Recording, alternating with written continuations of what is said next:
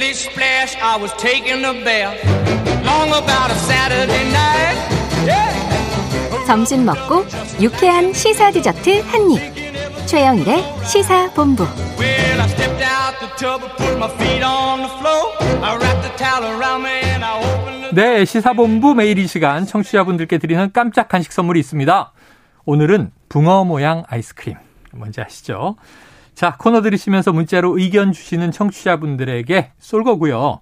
짧은 문자 50원, 긴 문자 100원이 드는 샵 9730으로 의견 많이 보내주시기 바랍니다.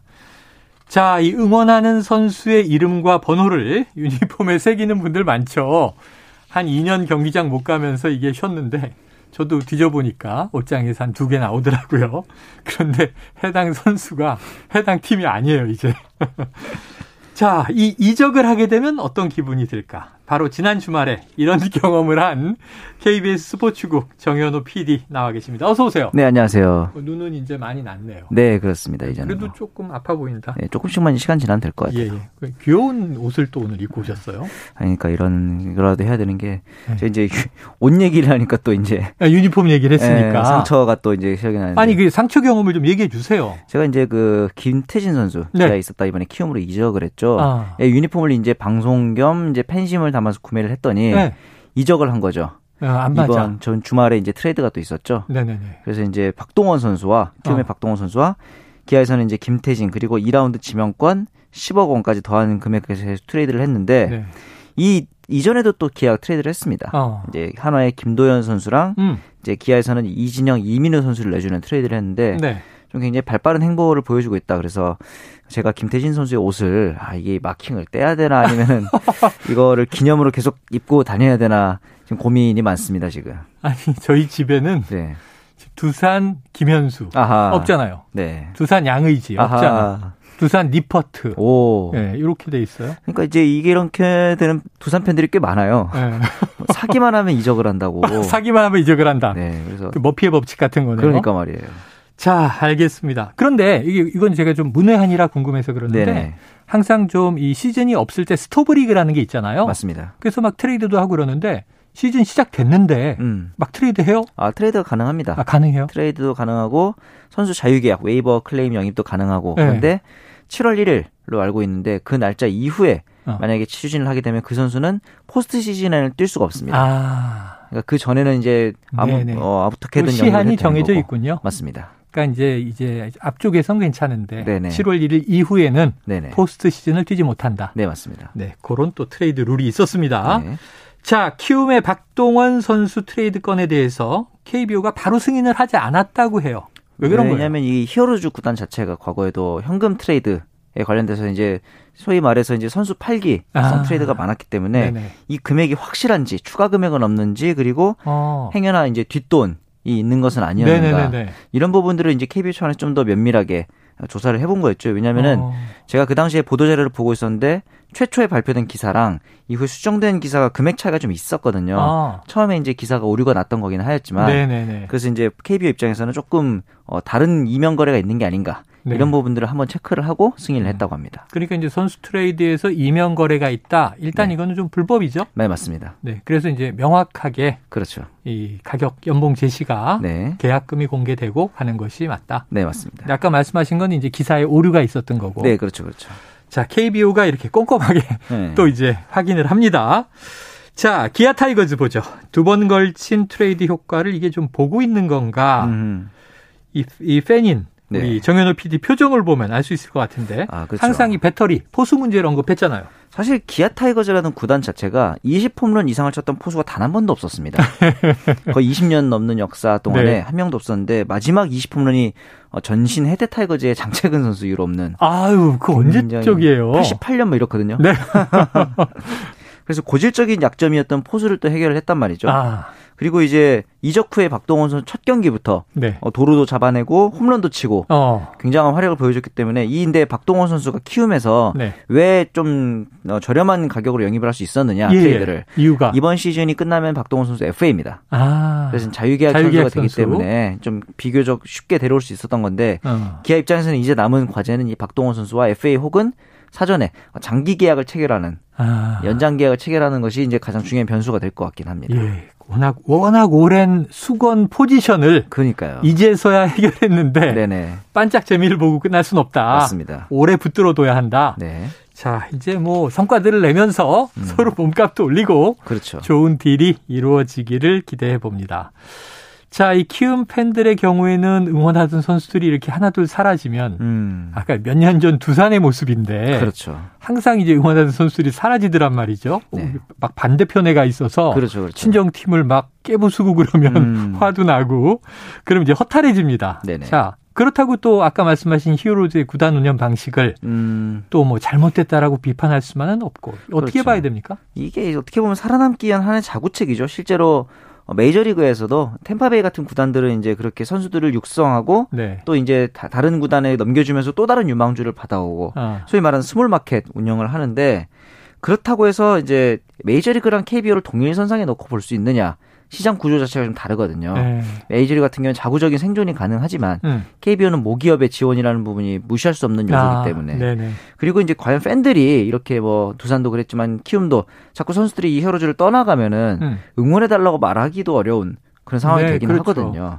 왜냐하면은 내가 응원하던 선수가 어, 계약이 끝나면 무조건 팀을 떠날 게 확실시 되면은 네. 오랜 기간 정을 줄 수 없는 그렇죠. 그런 슬픈 모습이 있기 때문에 실제로 이번에 히어로즈에서 또 박병호 선수가 음. 어, 페이로 KT로 이적을 하지 않았습니까? 네네네. 이런 부분들을 봤을 때 그 당시에 이정우 선수가 또 분노의 SNS를 올리기도 했거든요. 아. 좀 너무 서, 슬프다 이런 식의. 네네.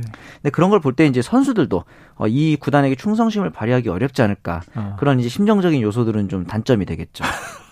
지금 얘기 들으니까 제가 장, 지난해에 봤던 영국 이 다큐멘터리 드라마가 하나 생각나요. 아, 그래요? 썬더랜드인가? 아, 죽어도 썬더랜드. 죽어도. 네네. 그 팬들은 죽어라 응원하는데 아, 그렇죠. 자꾸 쓸만한 선수들이 떠나면서 그렇죠, 그렇죠. 팀이 몰락하는 이야기가 담겨 있어서 네네. 자, 우리 야구 팬들도 그런 허탈감 느끼면 정말 힘들어 힘들거든요. 맞습니다. 이게 힘을 얻으려고 스포츠 팬이 됐는데 아, 그러네요. 스트레스 받으면 안 되죠. 네네. 자, 이번 시즌부터 스트라이크 존이 달라진다는 소식은 뭐 이미 여러 차례 전해드린 바가 있습니다. 네네.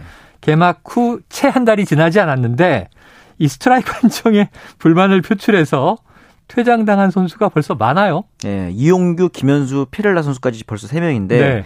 사실 이 부분은 어, 시즌 초에 스트라이크 좀 변화를 예고했을 때부터 예상했던 상황인데 네, 네. 왜냐면은 항의만 해도 이제 강력한 규제, 퇴장까지도 가능하다. 항의만 해도 음. 신체 접촉이 없어도 그랬는데 선수들이 왜 항의를 하느냐 음. 이게 이제 당초에 어, 공언했던 스트라이크 존의 높은 부분을 확대하는 거 가지고 항의를 하진 않아요. 아 그래요. 근데 오히려 이제 좌우폭이라든가 낮은 부분까지도 넓어져 버리니까 네네. 이 부분을 놓고 좀 항의를 하고 있는 거예요. 내가 보기에는 뚝 떨어져서 이거 볼인데 스트라이크네. 그렇죠. 네네.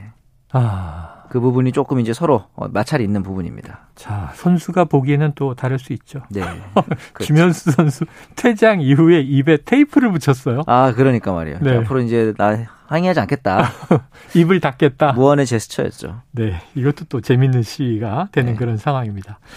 자, 스트라이크 존을 두고 이 주심과 타자가 신경전을 벌이게 됐습니다. 맞습니다. 이미 뭐 이거 예고했을 때 우리 정 음. PD님 포벌 없어질 거다. 음. 포벌로 진로하는 경우가 많이 줄 거다. 네네. 야구의 양상이 달라진다. 무조건 쳐야 된다. 음. 이런 얘기 하셨는데 자, 어떤 해법이 좀 필요해 보입니까? 우선 심판들이 일관성 있는 판정을 해야 되죠. 어. 앞서 말한 것처럼 하이존에 대한 확대만 해야 되는데 네. 전반적으로 넓어져 버리면 쉽지 않거든요. 네네네. 그리고 심판들이 실수를 할 수는 있어요. 그런데 어. 이후에 소위 말하는 보상 판정. 네. 다른 팀도 같이 잡아주기 시작하면 계속 경기 내내 흔들리거든요. 아, 그렇겠네요. 그렇기 때문에 이제 어, 이닝마다 혹은 상황에 따라서 스트라이크 존이 조금씩 달라진다면은 네. 어이없는 상황이 생기잖아요. 결국 경기를 심판이 좌지우지하게 음. 되고 그에 따라서 선수들이 분노하고 이런 전반적인 그림 자체가 팬들을 야구장으로 불러들일 수 없는 네. 좀 부정적인 요소라는 거죠. 그래요. 그렇기 때문에 이 부분은 이제 선수들 입장에서도 좀 시행착오 과정이라는 걸 좀 양해를 하면서 궁극적으로 더 이제 KBO 리그 자체가 잘 되기 위한 방향이다.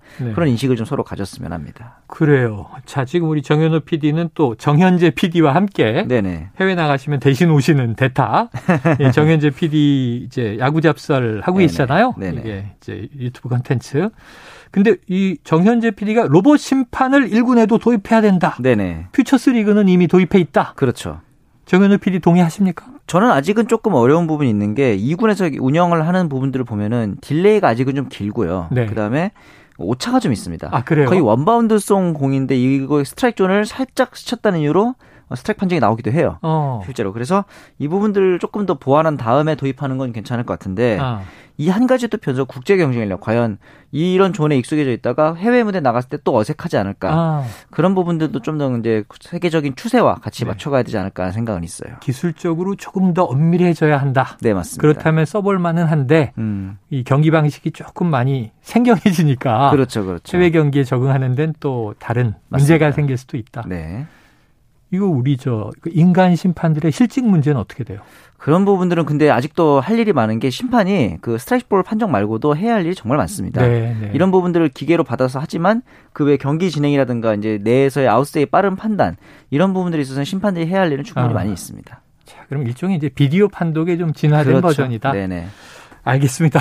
미래에는 우리가 야구를 볼때 인간 심판과 로봇 심판의 공존이죠. 공존 협업을 네네. 보게 될 그런 상황이네요. 네, 맞습니다. 아, 알겠습니다. 아, 짧게 하나 요거. 우리 네. 저 챔피언 결정전이 남았던데 프로농구 네. 어떻게 돼 있습니까? 서울 SK와 안양 KGC가 맞붙게 됐는데 정규 시즌에서는 SK가 1위, KGC가 3위였는데 네.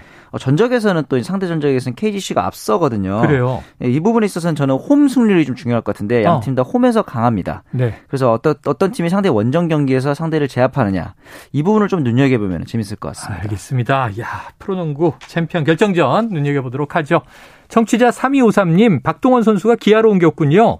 해태 타이거즈 시절 김무종, 장채근 등 듬직한 포수들이 아, 생각납니다. 옛날 이름들이죠. 어, 옛날부터 아시는 분이에요. 그러네요. 5991님, 정피디님, 저 야구 잡설 팬입니다. 아, 감사합니다. 크크. 자, 이 두 분을 비롯해서 2578-6029, 2081, 0107, 4057님 오늘 붕어 모양 아이스, 아이스크림 보내드리겠습니다. 자, KBS 스포츠국 정현호 PD였습니다. 고맙습니다. 네, 감사합니다. 네, 오늘 준비한 최영일의 시사본부 내용은 여기까지고요. 저는 다음 주 월요일 5월로 바뀝니다. 5월 2일 월요일 12시 20분에 다시 돌아오도록 하겠습니다. 자, 오늘도 청취해주신 여러분 고맙습니다.